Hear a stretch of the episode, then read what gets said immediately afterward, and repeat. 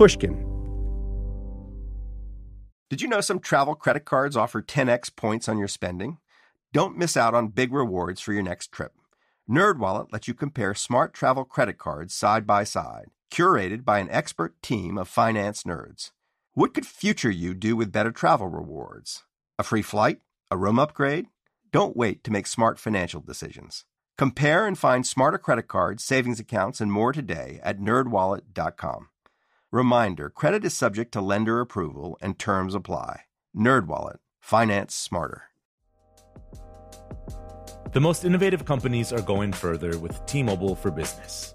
The PGA of America is helping lower scores and elevate fan experiences with AI coaching tools and 5G connected cameras.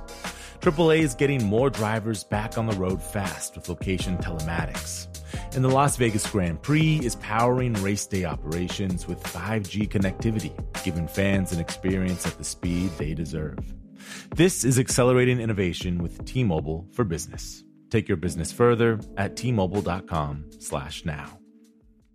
At Bet365, we don't do ordinary. We believe that every sport should be epic. Every home run, every hit, every inning, every play. From the moments that are legendary to the ones that fly under the radar. See for yourself when you sign up today and get $150 in bonus bets when you bet just $5. Whatever the sport, whatever the moment, it's never ordinary at Bet365. 21 plus only must be present in Ohio. If you or someone you know has a gambling problem and wants help, call 1-800-GAMBLER. Terms and conditions apply.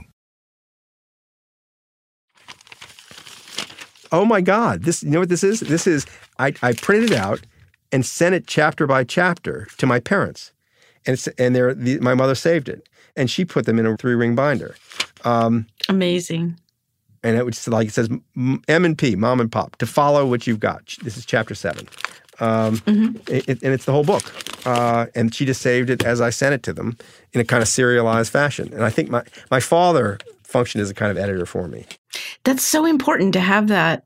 I mean, whether it's as explicit as that or this implied audience, someone that you feel okay. Yep. Like kind of being yourself with. That you're not trying to impress them. Right. I don't know. I think it's a like a overlooked part of writing life, you know. Who you're writing for. Mm-hmm. That you want to say something to somebody is where it all starts, right? Yeah. I'm Michael Lewis. Welcome to Other People's Money, a liar's poker companion. This is episode four, and we're going to call it, well, let's call it Spellbond, which is one of the many titles that I considered for the book that became Liar's Poker.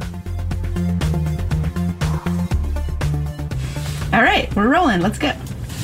We're going to need a lot of throat coat tea. All right.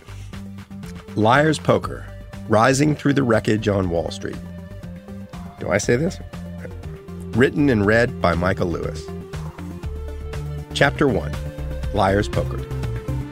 Chapter 2 Never Mention Money. I got to say that when I was reading Liar's Poker for the first time in 30 years, it was not entirely pleasant. It wasn't entirely painful, but it wasn't entirely pleasant because I was watching someone learn how to write by doing and watching myself kind of become myself on the page. I was determined when I read it not to succumb to the temptation of trying to rewrite it on the fly, but I, I swear I would have rewritten every third sentence. Man, was I tempted to. So today I want to dig around a little bit in the whole subject of of how someone is trying to say something finds the voice in which to say it.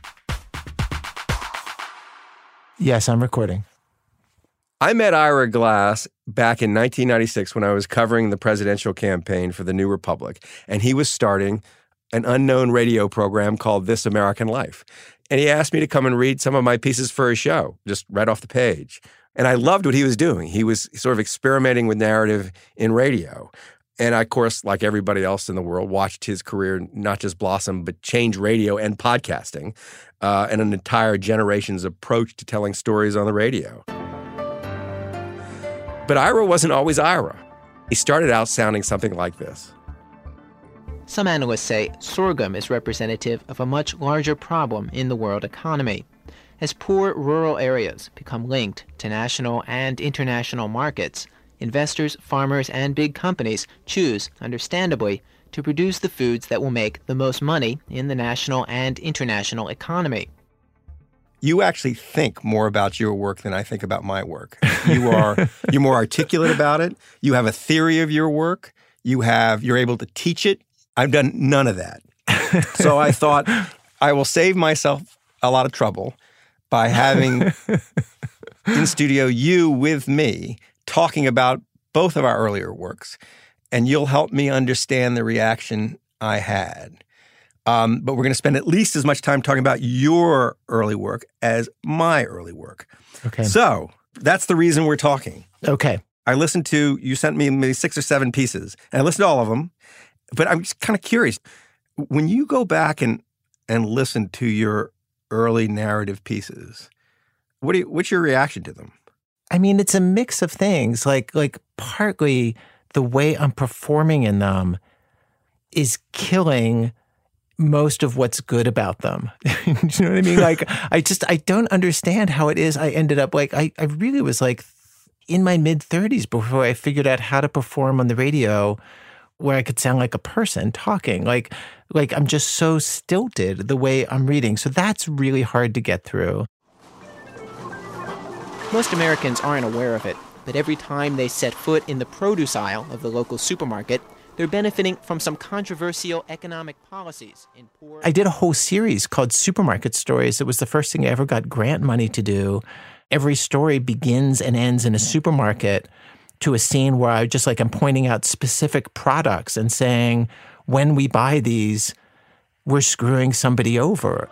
You may be familiar with some of these international grain companies from their products in your local grocery store. Ralston Purina makes corn, wheat, and rice Chex cereal. Anderson Clayton manufactures Wishbone salad dressing. CPC International is behind Hellmann's mayonnaise and Skippy peanut butter. And Cargill is one of our country's largest beef packers. It's, it's like didactic. It's like do-goodery. It's trying to teach a lesson. How did this even end up on the air? like, it raised a question in my mind. And the question it raised in my mind was why did you get into this racket in the first place? What do you think you want to do when you start doing radio? I mean, I really stumbled into it. When I started off in radio, it was really just a fluke. I was just looking for some summer job in the media somewhere. And I applied at ad agencies and radio stations and TV stations. And I talked my way into like an internship in the promo department at NPR, which at that point was less than five years old. And you could just walk in the door. So, like, I was just like, I was just out for fun. And then But it's so funny because what it doesn't sound like in the Mexican supermarkets is fun. no, it doesn't at all. It really, it's really not fun. I mean, it's it's it's It's useful. deeply unfun. Today, though, thanks in part to low Mexican wages, the tomatoes and cucumbers are cheap. For National Public Radio, in the produce aisle, I'm Ira Glass. I really was filled with a righteous sense of people must know. And and and and at the beginning, like that's a lot of the journalism I was doing was like the kind of like People need to know this. people must know. And then and so that was like one whole trend of what I was doing. So in the beginning, you have no confidence at all in how you sound, Yes. which is odd because what you're now maybe most known for is how you sound. That is really weird. Yeah. I mean, when I was re- reading Liar's Poker, I thought one of the things that embarrassed me was, in addition to like just like the ham-handedness at the level of the sentence and my kind of ineptitude with the pacing, and there were a bunch of things that were just technical problems. Mhm. Is that I sensed I wasn't completely me, and for long stretches, that I was like. I could see I was reading like the education of Henry Adams when I was writing this, Hmm. or I was thinking about Tom Wolfe when I was writing this, or that I was imitating other voices rather than just being me. Yeah. And I could actually spot the point in the book where I thought, hmm, that is me. Now it's me. Could we just pause? Like, what is that moment? I, I, uh, I'm very curious. Like, what, what what's the turn? The turn where I become very comfortably me, and then, but then I go out again. It's like a bad radio signal. But it, the first time I say, yeah, that's me, is when I'm actually on the trading floor of Salomon Brothers ripping someone off for the first time. Mm-hmm. And I'm in the middle of a scene that I kind of get lured into, and I'm naive, where I a Salomon trader uses me to abuse a Salomon customer. Yeah. and I'm de- selling him AT and T bonds, and the, the the guy who I'm selling them to, I call Herman the German. I just jammed bonds, albeit unknowingly, for the first time. I'd lost my innocence. But what did I tell Herman the German? Don't let your $60,000 loss bother you too much. You have a short memory and you'll soon forget. Sorry, I'm new at this, and guess what? Ha ha. You've just been had? Hi, um, sorry to take so long. It's been uh, really busy here, I said. Rifling through the range of tones I might adopt, I was unable to find anything exactly appropriate to the occasion and settled on sounding cheerful. I must have managed an expression halfway between a brave smile and the grin of an idiot. Dash Riprock was watching the charade and laughing.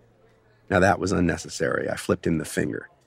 I was more embarrassed for myself than I was concerned for Herman. I um I just spoke with the trader, I said to my new customer, and he said that the AT&Ts didn't do very well overnight, but they'll definitely come around soon. What is the price? he asked again. Uh, let me see, about well, about 95, I said, and felt my face wince. Oh! He shouted, as if he'd been stabbed with a knife. He'd lost all ability to articulate his feelings. His primal Teutonic scream captured for all time the collective pain felt by the valued customers of Salomon Brothers. that stretch, I'm so in the event and still so outraged when I'm writing it that I don't that I don't think of anything I don't think of how I'm doing it. I'm just trying to get it across the way I felt it and it came out sounding like me. Sounding like me recognizable me to me now.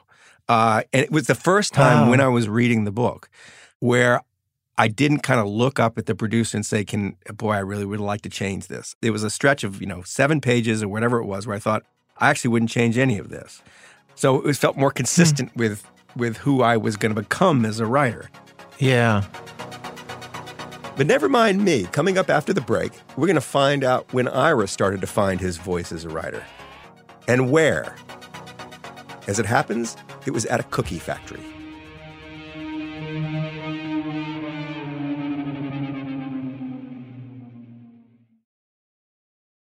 As listeners of this show, you probably consider yourself pretty smart. But how smart is your wallet? When you're looking to upgrade your wallet, it's time to turn to NerdWallet. Their expert teams of nerds have the financial smarts to help you find the right financial products for you. Before NerdWallet, you might have paid for vacations with whatever was in your wallet, but you could have been missing out on miles you didn't even know you were leaving on the table. Now you can get a new card with more miles and more upgrades. What could future you do with more travel rewards? A hotel upgrade? Lounge access? Wherever you go next, make it happen with a smarter travel credit card. Don't wait to make smart financial decisions. Compare and find smarter credit cards, savings accounts, and more today at nerdwallet.com. NerdWallet. Finance smarter. As with all cards, credit is subject to lender approval and terms apply. Hello, hello. This is Malcolm Gladwell from Revisionist History. In my book, David and Goliath, I tried to figure out how some people find the strength to take on the established way of thinking and turn it upside down. What does it take to be a disruptor? And I concluded that a disruptor is someone with a rare combination of three traits.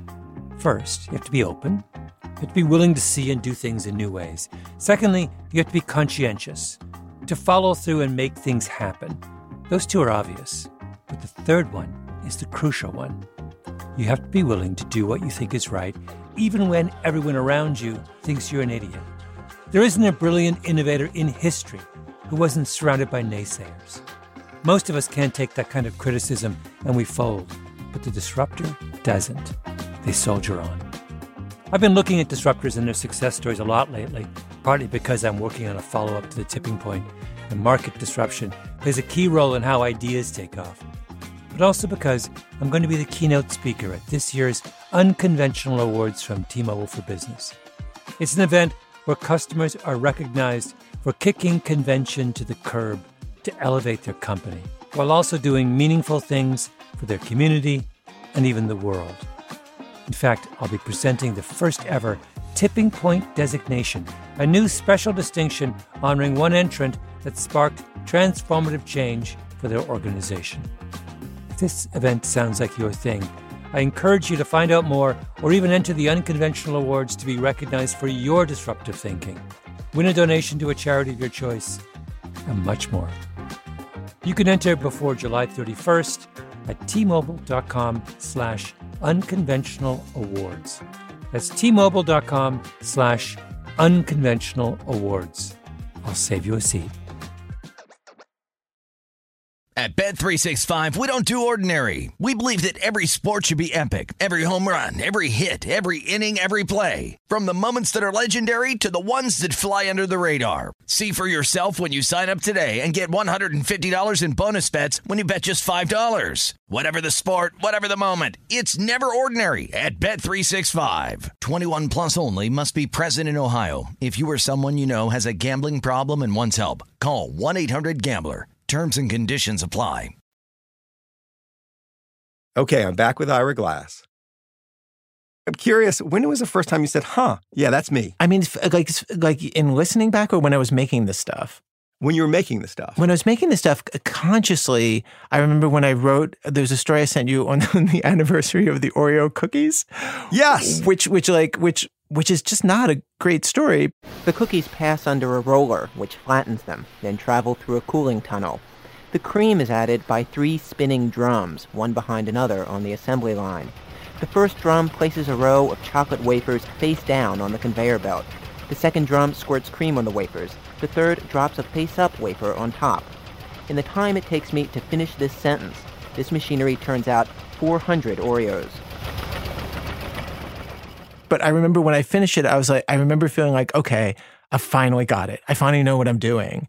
And it, and, and it's so funny, like it existed that way in my memory for decades until like a couple of years ago to give a speech. I was like, I wonder what that story's like. I, I should pull that out. And I heard how just utterly mediocre it is. Well, you know, the choice of subject is brilliant.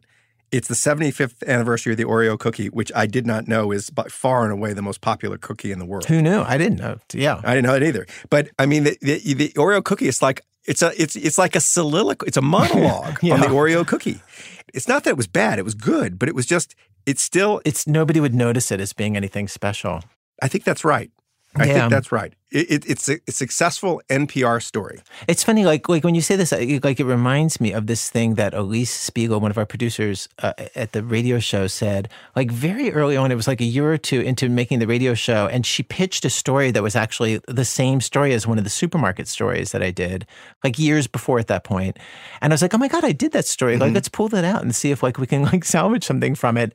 And I remember she listened to the story, and I remember she came back like, wow, and she said like, wow, there's no sign that you have any talent for radio. She's like, there's no sign that you're going to make it. Like, there's just nothing in here. What do you say to that? I was, I mean, I mean, I was very willful and marching forward, I guess. Like, yeah, I mean, I, she's right. Like, she's right. I think we we must we we shared this quality in that I think you were neither you nor I cared all that much if there was a sign that you were going to make it. You were just going to do it anyway. Yes, that's very true. Yes. Yeah, I liked doing it and I was just going to keep going. There's an analogy with my experience. It's actually almost exact. How so? Well, like you, I didn't grow up like wanting to be a journalist. I didn't work in school newspapers. It would never have occurred to me to work in school newspapers. Yeah. And and I didn't have any literary ambition. I didn't, you know, in New Orleans, I didn't I not only didn't know anybody who had written a book, I didn't know anybody who read a book. I mean, it was just not an, it was not an intellectual culture. I mean, that's not completely true. My father is a kind of intellectual, but just generally. But by the time I'm sitting at Salomon Brothers, you know, there's all this stuff around us being written about Wall Street and often about us. Like I, I come in to work in the morning in the first few months, and there'd be an article in the New York Times about what was going on in Salomon Brothers, mm-hmm. and it was it was so different from the lived experience hmm. that the journalism that I saw about what we were doing was so pale and so uninteresting and so colorless that it in no way captured the feeling of the experience of being inside the place Yeah. and in no way told the story of the place. And so I have in the back of my mind these people I read when I was with flashlights Mhm. under my sheets when I was supposed to be asleep, you know, on school nights. George Plimpton and Tom Wolfe, and how fun that was. And I thought, you know, the stuff, the way journalism works, it's leaving out all the fun. So I had that sense when I sat down, like, I'm gonna put the fun back in. I'm gonna I'm gonna talk about this the way I would talk about it with a friend over a beer.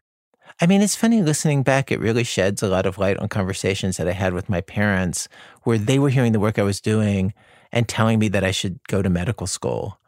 And I remember at the time feeling like, well, you are very not supportive of my dream, you know? And, but now, like listening back, I realized, like, oh, wait, no, they just heard the evidence in front of their ears of like, oh, this isn't good. Like, this isn't good what you're making. My version of this, it's a happier, waspier version, is that my parents seemed to be view my like career such as it was with as a matter of indifference for a very long time. And like it's just as long as Michael's happy. Mhm. Uh, but though they didn't have any strong reaction, strong positive reaction to the early stuff I published, my mother would take the letters that I wrote and circulate them to her friends because she thought they were so funny. Huh. And and to this day, when I'm in trouble as a writer, I write it as a letter to my mother Oh, wow. when I need to start. So you just re- you just read the book, right? You just yeah, reread it. Yeah, yeah. I'm curious what you made of it. You can be as rude as you want because I'm I'll probably be ruder. But what struck you about it? I mean, it struck me honestly by how much of you is in there. And I get what you're saying that the writing style often doesn't sound like you at all. And there are sentences that are just embarrassing. Yep. And I would highlight them in my Kindle whenever I would come across one, just because some of them were so funny to me. Uh, sentences like, when Gutfreund had been crowned by the gentleman of the press, you could almost hear traders thinking, foolish names and foolish faces often appear in public place. And you're like, you could almost hear people thinking. like, like, well, are they thinking it? Like, I don't even understand. Like, it's just like everything about it is so ridiculous. You you can see the problem I had reading it aloud for the first time. I was just sh- I was shocked by the sentences that ca- had come out of me. Okay, so th- so there's that, but I have to say, like, th- th- there's something very essential about your later writing that is in there. And in fact, like at one point, I was like, "There's a sentence," but you say it was like, "I swear, I just read this sentence in um in the most recent book where you say I can use any number of data points to illustrate this." And I was like, "Oh, you just wrote that sentence like last year in another book." Um, but anyway, but but like, but that aside. Like you recognize the story. You honestly tell like a bunch of, of really great stories in sequence. Like the story of getting the job and seeing the Queen Mother is like good and it's a little shorty. And then like the story of the training program is just like, I was there no editor? Why does that go on for so long? But whatever. But then like, you know, you have the story of the, like the creation of the mortgage department Yep. and its destruction. That's a fucking great story. Uh, that you really nail the characters, and I feel like I know who all the people are, and uh, like I have feelings when when the dude leaves who creates it, and then you have the story about doing the job and getting good, which honestly, like you as a reader, you kind I like I definitely wanted more. You kind of go from bad to good in like two pages, and you explain the machinery of it. You you say like, well, there's this guy who I'm imitating and this other guy who I'm imitating, and then f- kind of I I get the swing of it, but it just happens way too fast. Given the like, there's like a kind of very before and after quality to it. No, that's right. There are things in the book that be, should be shorter, and there are things in the book that should be longer. Yeah, yeah, and like so, so in that way, it's like it's flawed, but honestly, like the basic like skeleton of the story is there, and then there like the people are very clear in a way that you still write today. So it's funny. We're both more sympathetic towards each other's early work than we are ourselves to our to our own work. Uh, I I cringed. I mean, I Wow. was I, I I cringed as I was reading it until it, you know I can see pieces of me there, but it was reading it was just an odd experience because I felt like thought of these lines just don't come out of me. It, doesn't it doesn't I, sound like me. crazy. Like it so sounds like you. like it's like it's the pacing's fucked up sometimes, and like sometimes you're trying to explain some economic thing, and you would do it so much clearer today. But like it's there, you know. Like I don't know. Like what you're missing that you're not seeing because you're you is that most reporters wouldn't see, oh, this is the good story, and here are the fun characters to write about, and describe them in a way that's fun to read. Like all that stuff that to you is like the premise is all the stuff that nobody else would do, but you're just used to being you, so you don't understand how unusual that is. I don't know about you, but I've had very little impulse towards fiction. Yeah. Very little. Like I just, I really none. like Mhm. walking into reality and making sense of it in narrative form, finding the story that's actually happening. Mhm. And that's what you've made your career doing. How is how you do that changed since the beginning? Like how in the mirror looking for and gathering a story, how is you now different from you when you're starting out? I mean, now I know how to like spot a story and I know how to, and just in a, like a technical level. And I'm sure Right. this is true for you. Like, I just know how to get the right quotes and lay them out in the right order. And I could just, I've done it so many times. Like, I could just see the thing form before I make it. Like, I can imagine what it can be and then, like, and follow it as it doesn't follow my plan, but just kind of like go with it to where it goes. Have you ever been fly fishing, trout fishing in a stream? No. If you just go by yourself and you don't know what you're doing, you throw your your fly into the stream and nothing happens unless you get lucky. Mhm. But if you go with someone who's really good, they can see the fish. And they they drop their fly on top of the fish and the fish rises and strikes the fly. Wow. The fish is invisible. Hmm. But they learn how to see the fish. And I think of it that way. Yeah. That you get better at seeing the fish. Yeah. That you that you're moving through the world and people who have not developed this muscle or this this visual ability would walk right by something that causes you to stop and say, "Huh, there's something there. I want to throw my fly on top of that." Um, so, Ira, now you've read Liar's Poker. What advice would you give? Would Ira now give to young me as a writer? I mean, it seems like you didn't really need any advice. Like, it seems like you were doing just fine. And you certainly thought you were doing fine, which I think was key. the pleasure I took in my own company when I was sitting down writing the thing was central to the energy of the book. Yeah. And there wasn't a whole lot of self criticism going on. But but that's still true, right? Like the, the pleasure you're taking in the writing is central to the making it now. Yeah, that's true. No, it's totally that's to, that's totally right. So your advice is just to keep doing what I'm doing. Yeah. Yeah. the, I'm sorry. This was like it was a smart question with a bad answer. So I, yeah, I- no, no, it's not a bad answer. The the advice I would have given the young Ira is take more pleasure in yourself. yeah. You That's that, good you were just squelch you, you were squelching yourself. The sad truth is, though, that I was trying to ha- like I thought I was having fun, like like like except for the like you know the the supermarket stories, like all of those other stories is me out there trying to like live it up as effectively as I knew how. like the part of me that had like loved Broadway shows when I was a kid just felt like somehow I think unconsciously I just wanted the the radio stories to have those feelings like of a, That kind of pop. yeah, That's right. Like like where you're just pulled in and you love it, and you like you just what's going to happen next, and then it gets sad, and then it's about some big idea, and like I just wanted to like do all that. I just felt like it's it, I feel like it's out there somewhere. Like I feel like I'm heading there, but like oh my god, it took a while. This was great. I really appreciate you taking the time. I've I've enjoyed it. I enjoyed prepping for it. It was really fun to read Liar's Poker again, despite your your your, your hate of the book. You're completely your self hate.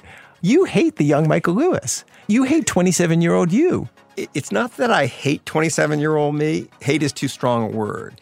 Um, I'm very wary of 27 year old me. 27 year old me has got serious character defects that are coming through between every line. No, no, I see that. And who better to judge him than the older you, who has discarded those character defects? At least know, I'm at least a little more aware of them. no, that's that's appropriate. Yeah. So I really enjoyed that. I love talking to Ira Glass about his younger self. And I, I loved it in part because he'd actually thought quite a bit about his younger self. And I was going to leave it at that. But then I ran across another writer whose experience with his first book was worthy of a novel in itself. It's so funny because literally, I- you know, there's, I think when we aren't writing well, we kind of know it. And so in her reaction, there was just no joy. There was nothing but, oh. And, and as soon as I saw her face, I'm like, yeah, I know that. I know. On our next episode, George Saunders, short story writer and novelist, on the necessity of failure.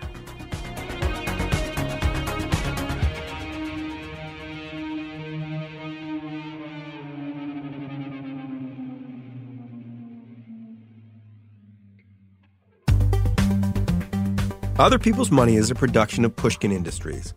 If you like the show, please remember to share, rate, and review.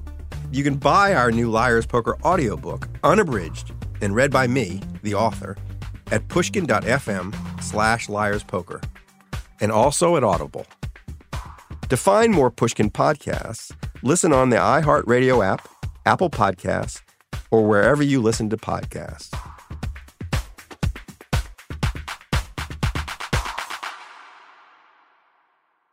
Act 3 Campaign Diaries. Throughout this year, we've been bringing you the reportage of Michael Lewis. He's publishing his campaign diaries in the New Republic. Regular listeners to our program or regular readers of his know that at some point during this election year, Michael Lewis became mesmerized with a presidential candidate by the name of Morry Taylor. Morry Taylor ran in the Republican primaries. He shows up in, in this installment you're about to hear, and he goes by the nickname The Grizz. Soon enough, I find the parking lot. It lies directly behind a small cluster of protesters, a half mile or so from the convention center. It consists of maybe four acres of concrete at the back of which is a stage. Over the stage is an American flag, and in front of the flag is a huge banner. It reads Titan, America's newest tire company. That's Morry's company. On the stage are five large black men playing loud instruments, each of whom wears a bandana that says, The Grizz. That's Morry. At the front of the stage, with a cigar jutting straight out from his mouth, gyrating slightly to the funk, is Morry.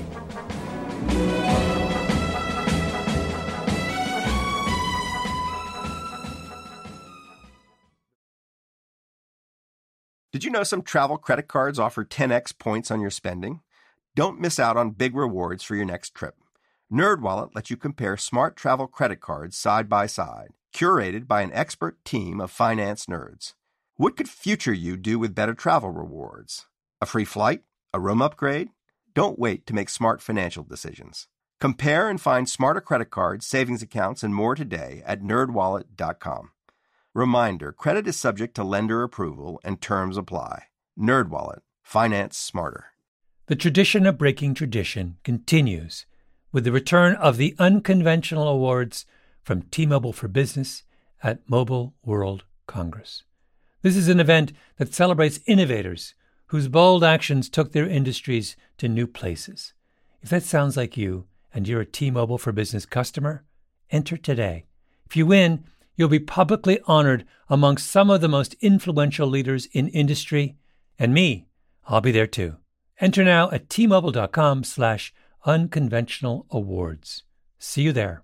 At Bet365, we don't do ordinary. We believe that every sport should be epic. Every home run, every hit, every inning, every play. From the moments that are legendary to the ones that fly under the radar. Whether it's a walk-off grand slam or a base hit to center field. Whatever the sport, whatever the moment. It's never ordinary at Bet365. 21 plus only must be present in Ohio. If you or someone you know has a gambling problem and wants help, call 1-800-GAMBLER.